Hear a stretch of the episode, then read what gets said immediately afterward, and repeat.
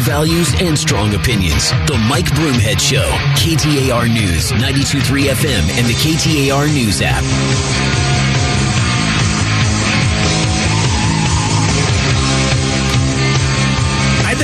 Against the law to talk over Van Halen. I'm just saying. Thanks for being here. It's the Mike Broomhead Show. We appreciate you spending part of your morning with us. the tragedy in East Palestine, Ohio continues to go on. The saga continues. Um, very well known activist Erin Brockovich has weighed in on this, saying that you're not going to gaslight me.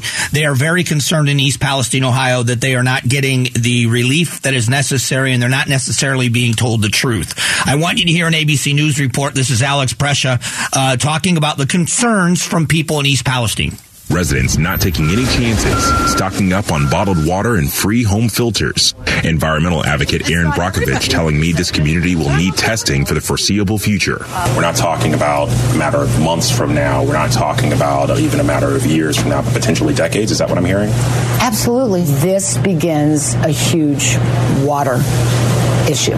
We've seen it play itself out over and over and over again. The White House directing multiple agencies to continue door to door check ins on families here. There is a resident named uh, Wade Lovett. You probably saw the news story or watched the videos over the weekend. He has got a very high pitched voice. It sounds like he's been inhaling helium.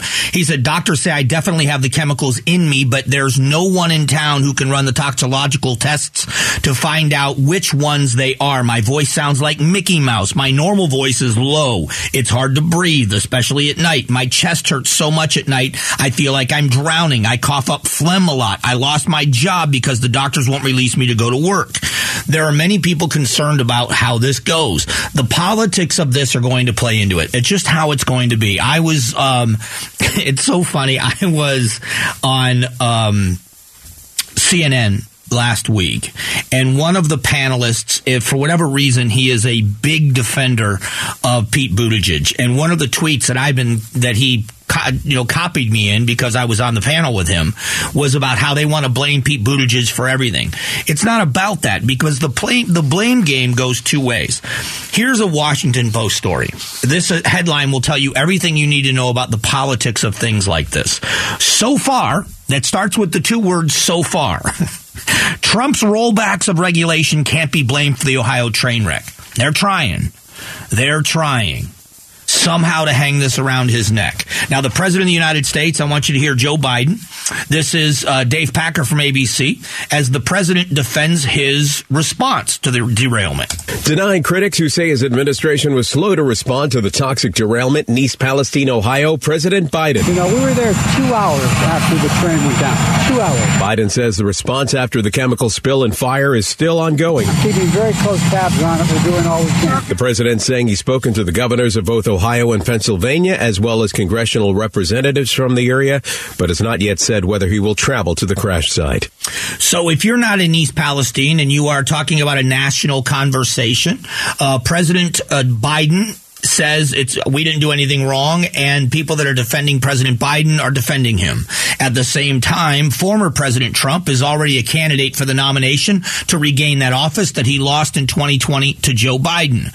So there is a camp of people that want to hang this around Trump's neck. President Trump went to East Palestine and he brought supplies to the people in East Palestine. So people are calling that a political maneuver. But so when you, we are away, and I'm one of them, I'm far away from East Palestine, Ohio.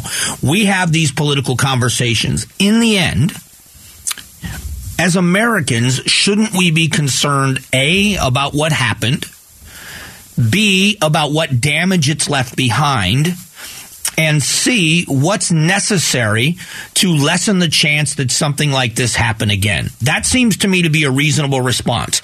Not a Republican response, not a Democrat response, an American response uh, the concern about what happened and how it was handled. There is a debrief that's done. The idea that they did a controlled burn was that did it make matters worse?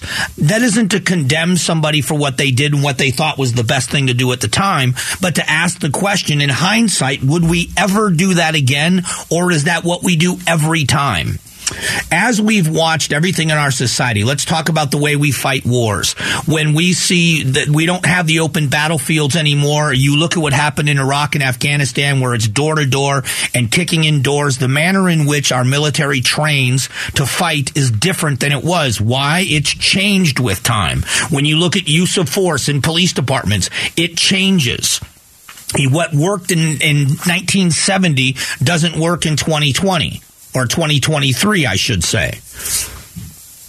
But when you're talking about the lives of people, there are so many residents that are afraid to drink the water. They certainly don't want their children around it. They're going to be concerned about what's going to happen. Is it car- uh, carcinogenic? Are they going to have uh, cancer issues down the road, other disease issues down the road? You've got this guy whose voice is very high. He said, I've got these chemicals in me, but no one here can do the test to find out what chemicals are in me. Shouldn't this be the concern of the American people?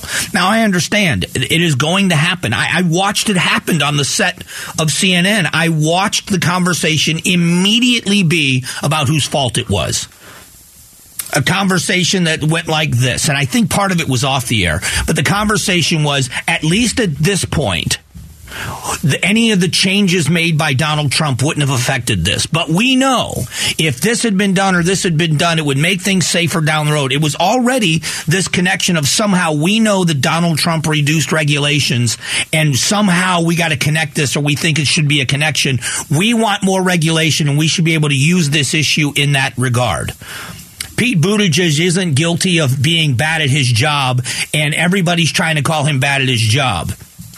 And Donald Trump going to East Palestine is nothing but a political ploy to gain political points.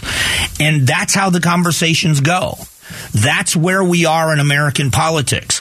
I look at this and I think, thank God this hasn't happened here. How many of you now? I had to drive to Tucson last Thursday. And as I was driving to Tucson, you know, when you get close to Tucson, the uh, train tracks parallel uh, the I 10 heading toward Tucson, you know, past Marana going to Tucson. And uh, I saw a couple of trains that were speeding toward the valley from the Tucson area. And the first thought I had was, wonder what's in those cars, and I wonder what would happen if it happened here. How often now are we going to watch a train uh, passing here here in town if you're driving on Grand Avenue, where the trains parallel Grand Avenue all the way out of town? How how much of that time are you going to take thinking to yourself? I wonder. I wonder if it can happen here. And those are the concerns of the American people. The politics of what happens there is secondary, but it seems to be primary in certain circles, on both sides, by the way. It's just very disturbing to me. Want to talk about the border because the president pledges to fix a broken refugee program. How close is he to fixing that? Many experts are saying not even close. We'll get to it in just a moment.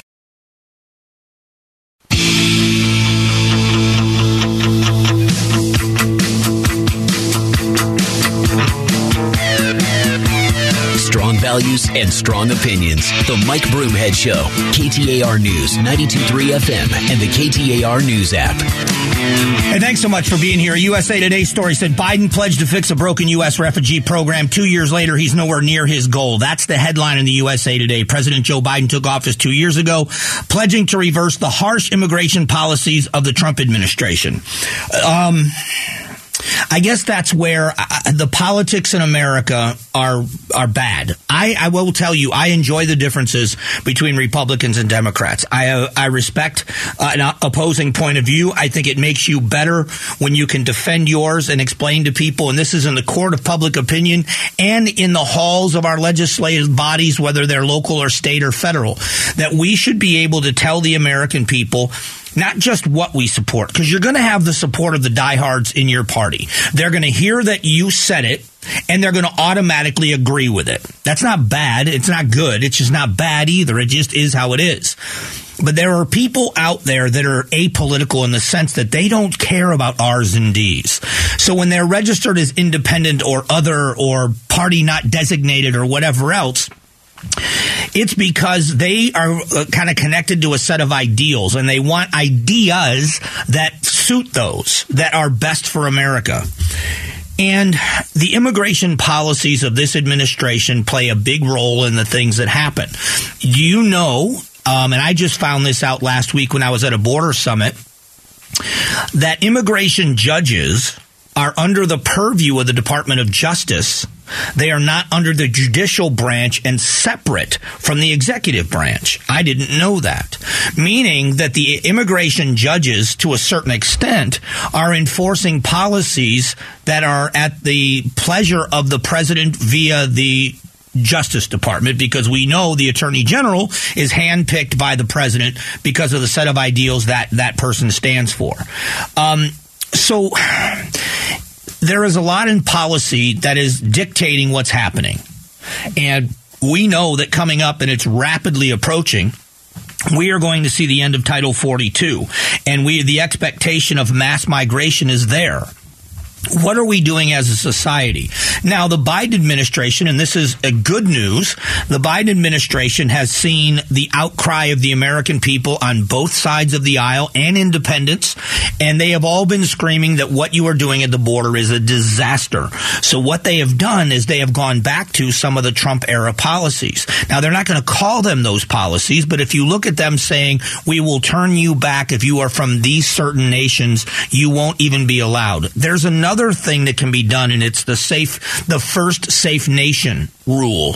Meaning, let's say you're coming from a country like Venezuela with a very oppressive government, or you're going to come from Cuba via Mexico. You're not going to get on a boat. You're not going to, you know, go to Miami or go to Key West.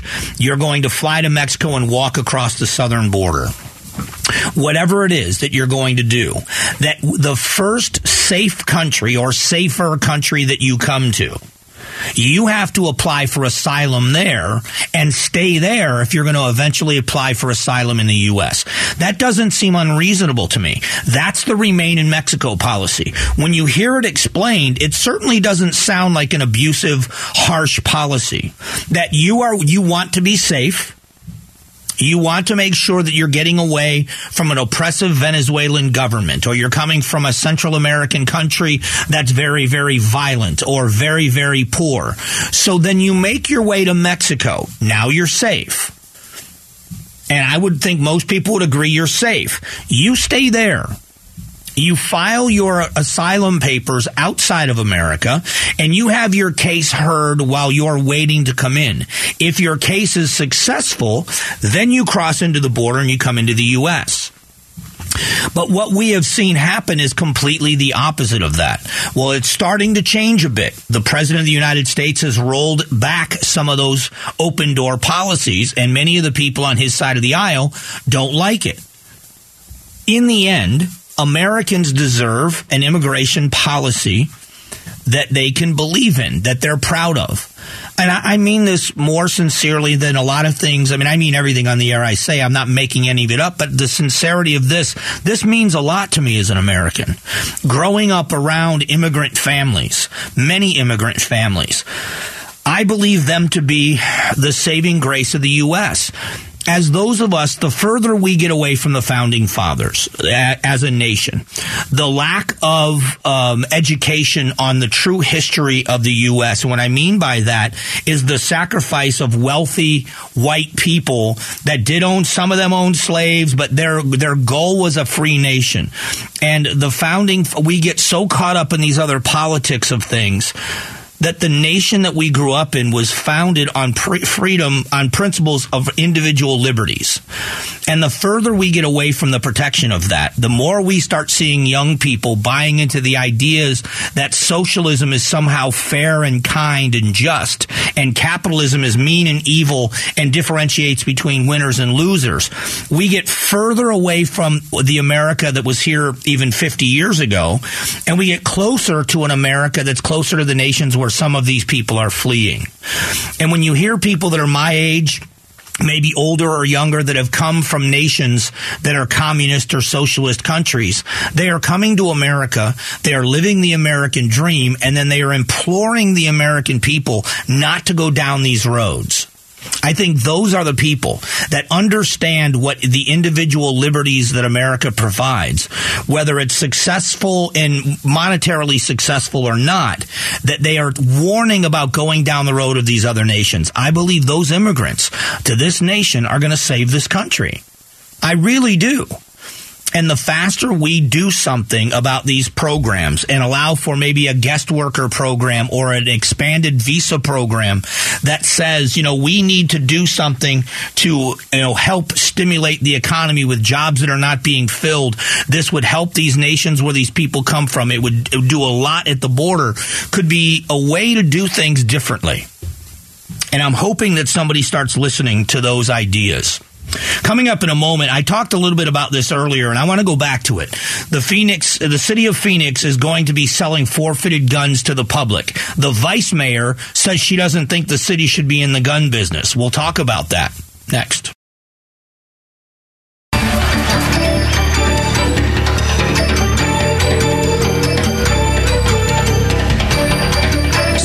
Values and strong opinions. The Mike Broomhead Show. KTAR News, 92.3 FM, and the KTAR News app.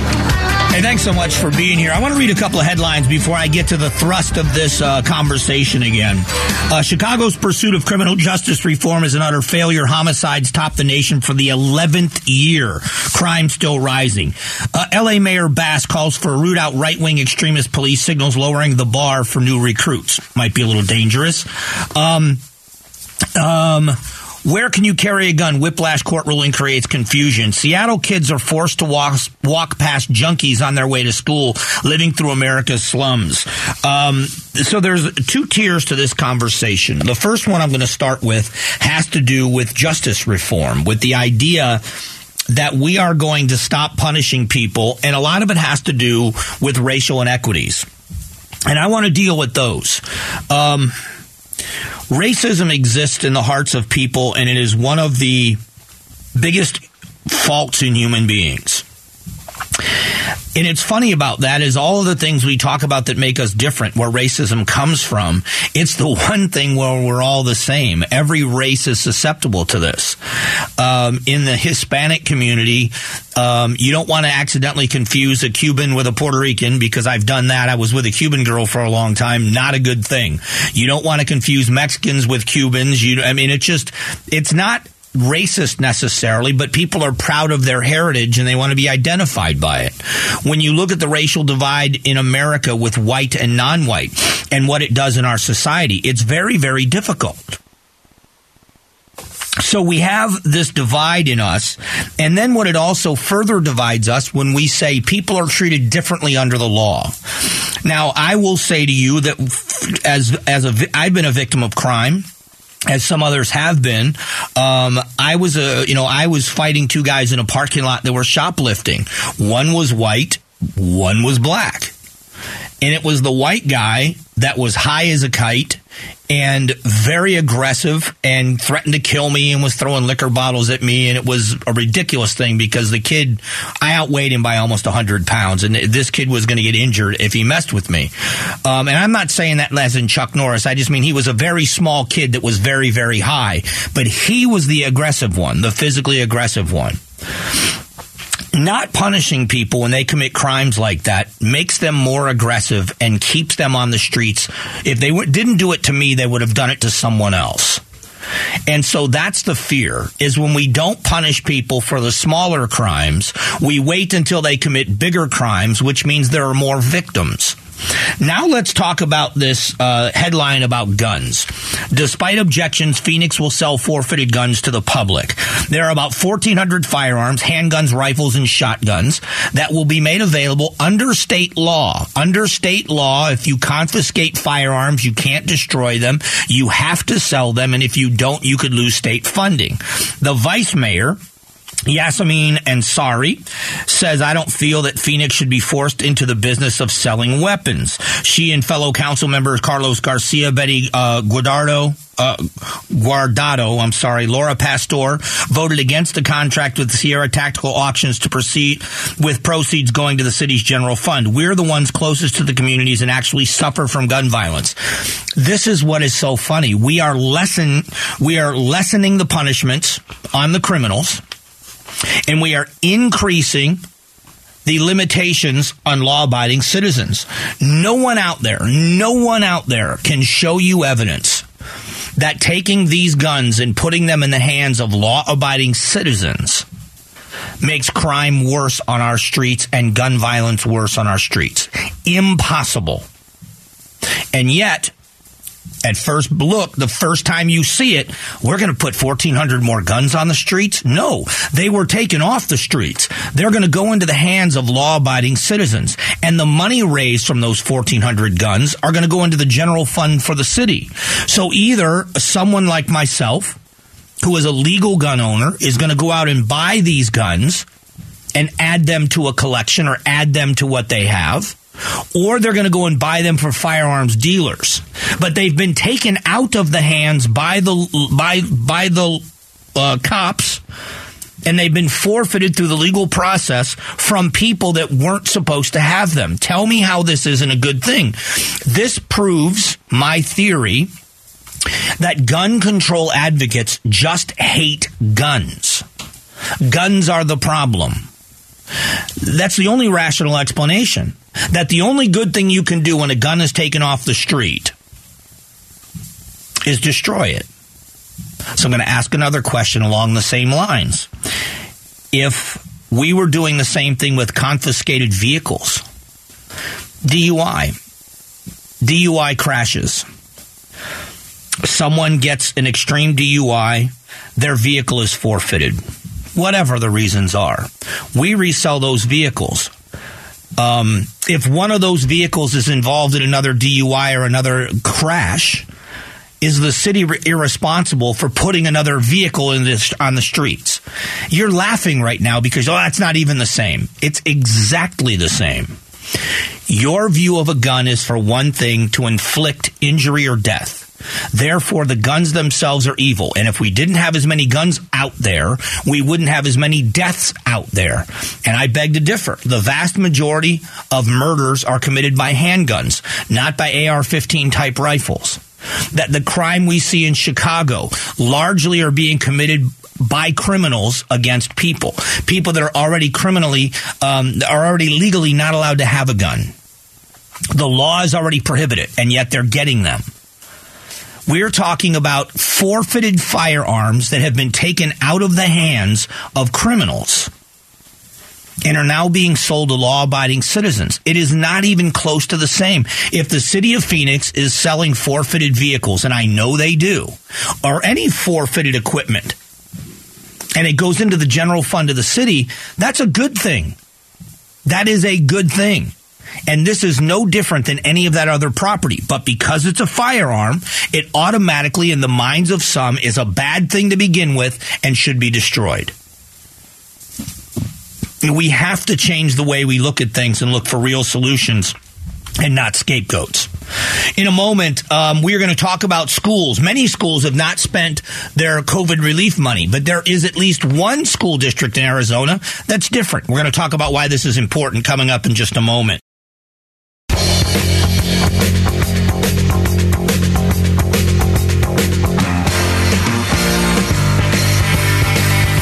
Strong values and strong opinions. The Mike Broomhead Show. KTAR News, 923 FM, and the KTAR News app. Thanks so much for being here. Here is the headline Queen Creek Unified School District bucks the state trend for COVID aid spending. And the story says that they have uh, already spent nearly three quarters of the $19.2 million in COVID relief money, according to a report from the state auditor general. Most school districts haven't even spent half of their total allotment. That includes the State Department of Education. Mesa Public Schools still has millions, according to a headline. Uh, why is this a big deal? And, and there's a few things to talk about here. Um, the districts uh, and charters reportedly spent just over 2.2 billion or 48% of their nearly 4.6 billion allocated relief monies. Districts have until September 30th of next year to spend their third round of the largest pandemic funding from the elementary schools and secondary schools, and 20% of that must address learning loss stemming from the school closures. The report shows that Queen Creek received a total of 19.2 million and have spent just under 13.3 million, leaving a balance of 6 million. Um, So the report defines classroom spending as instruction costs of activities that deal directly with the interaction between teachers and students, student support costs for activities that assess and improve the student's well-being, and instruction support costs of activities that assist instruction staff, content, and the process of providing learning experiences for students. So as we continue to have a conversation about school counselors and mental health evaluations for students, for, for evaluations on students to figure figure out how to get them back on track with reading and math skills. Money needs this money needs to be spent, and it needs to be done between this year and about what they got about a year and a half to spend it. September of 24 is when it's got to be spent. So the question we all should be asking is about what are they doing with this money? This is where, and I'm not complaining, I'm pointing out something. When we talk about the autonomy of school districts, when the state allocates its funds and the federal government allocates its funds, the state doesn't have oversight, generally speaking, of how the districts spend that money that the districts then give the teacher raises based on how they spend the dollars allocated for their district. They buy curriculum. They have building maintenance. They have bus drivers. They have custodians. They have oversight and they have a school board. They have a superintendent that is paid a salary. They have other salary district employees. And the people in that district have to come up, that district office have to come up with the way they spend that money, which is why I've said for a long time, people should be asking if you live in a district, not even if you have children there, your tax dollars are going to that district. What are you spending your money on? And now I would say to you, I would ask the question of the school district, what are you waiting for with the COVID money? Why aren't you hiring tutors? Why aren't you hiring any of these people? I think it's a, it is a reasonable request to ask the school district, the people that are employed with your tax dollars, to oversee how the money is spent, the efficiency in which it's spent, and the results they get from spending that money. I don't think it's an unfair question to ask. What are school districts doing that have these millions of dollars? Are they waiting to get a program together? What's and, and there may be some very justified answers. For other people, I just don't know. Um, here's a headline: Oklahoma is set to debut a first of its kind school choice program. The the state's program, which would create a refundable tax credit program for all families that can be used on homeschooling or private education expenses is tied to legislation that would increase funding for public schools, give teachers a pay raise, and create a refundable tax credit. And people are going to be upset about it. Here in Arizona, you know, Representative Gress, who uh, is pushed a bill, and it's very popular with Republicans, would guarantee a direct raise of ten thousand dollars to teachers, paid for by a separate fund, where the money would go directly into the classroom, which is what everybody complains about, is being balked at by the teachers' organizations. I can't, still can't get an answer as to why they're balking at this. They are supposed to be in favor of teachers, and you're talking about under underfunded classrooms and a teacher shortage. A $10,000 raise is nothing to sneeze at. Almost $1,000 a month before taxes. Actually, when you look at a teacher's salary for the months they work where they're off for the summertime, it's more than that. I mean, I know that the money's paid out over an annual basis, but that's incredible. Why would they balk at that? And a lot of it has to do with the oversight that's attached, some of the accountability for the dollars. There is a fight and a struggle within public schools right now with who has control. And I will tell you, even with the parents I disagree with, and there are many that disagree with me, I believe those parents should have control of the tax dollars attached to their children. If there are parents out there, when I talk about critical race theory and social emotional learning and other things that I find is a distraction to the critical things that kids need to learn, if I were running a school, let me tell you what it would be like. And it's completely opposite of the way I behaved when I was school. Here's my hypocrisy from when I was 16, 17 years old. Because I didn't want to go, I didn't want to be involved in school. But it would be the STEM courses that students would be focused on their reading skills and their math skills and science and social studies and history. There would be a citizenship test that you would have to understand the basics of American government in order to graduate. I would get rid of Earth Day. I would get rid of all of these other days. I would get rid of all of these other cultural studies. What I mean by that is the studies of um, that take away from the core. You want to do them as an elective class? I think that's a great idea. As a standard mandate in the curriculum, I'd get rid of it. And I'd get rid of it not because they're good or bad, but because they are not the most important. And we are at a critical time in public education where we need to teach kids that are most important. But now, if I had that school, there are a lot of you that say that would be the school I'd send my, my children to that they would have an opportunity to be in the band if they wanted or an athlete if they wanted that the extracurricular activity would be back and be more what we would call as a traditional school. But there are a lot of parents out there that say no way. This is the 21st century and i want to send my kid to a 21st century school. Those parents should have schools available to them that are that way. And the parents should be able to send their children to the education that they believe their children need and deserve. And more and more states in the country right now are saying, you know what? That's the way it should be. We are going to have school choice. If the school boards aren't going to listen to the parents, if they're not going to open the books and show us where they spend every dollar, we will pull our kids and those tax dollars out and we'll send our kids what's going to at a more a place that's more adaptable. I think it's a great idea and I'm glad this is happening and let's see how many of you actually reach out to your school district and ask them, where's the COVID money going and when are you going to spend it? Be a great question to ask, I think. Coming up, just after 11 o'clock, we talked with Jennifer Wright. She is a lawyer in the Attorney General's office, the former Attorney General's office. We'll talk about our conversation next.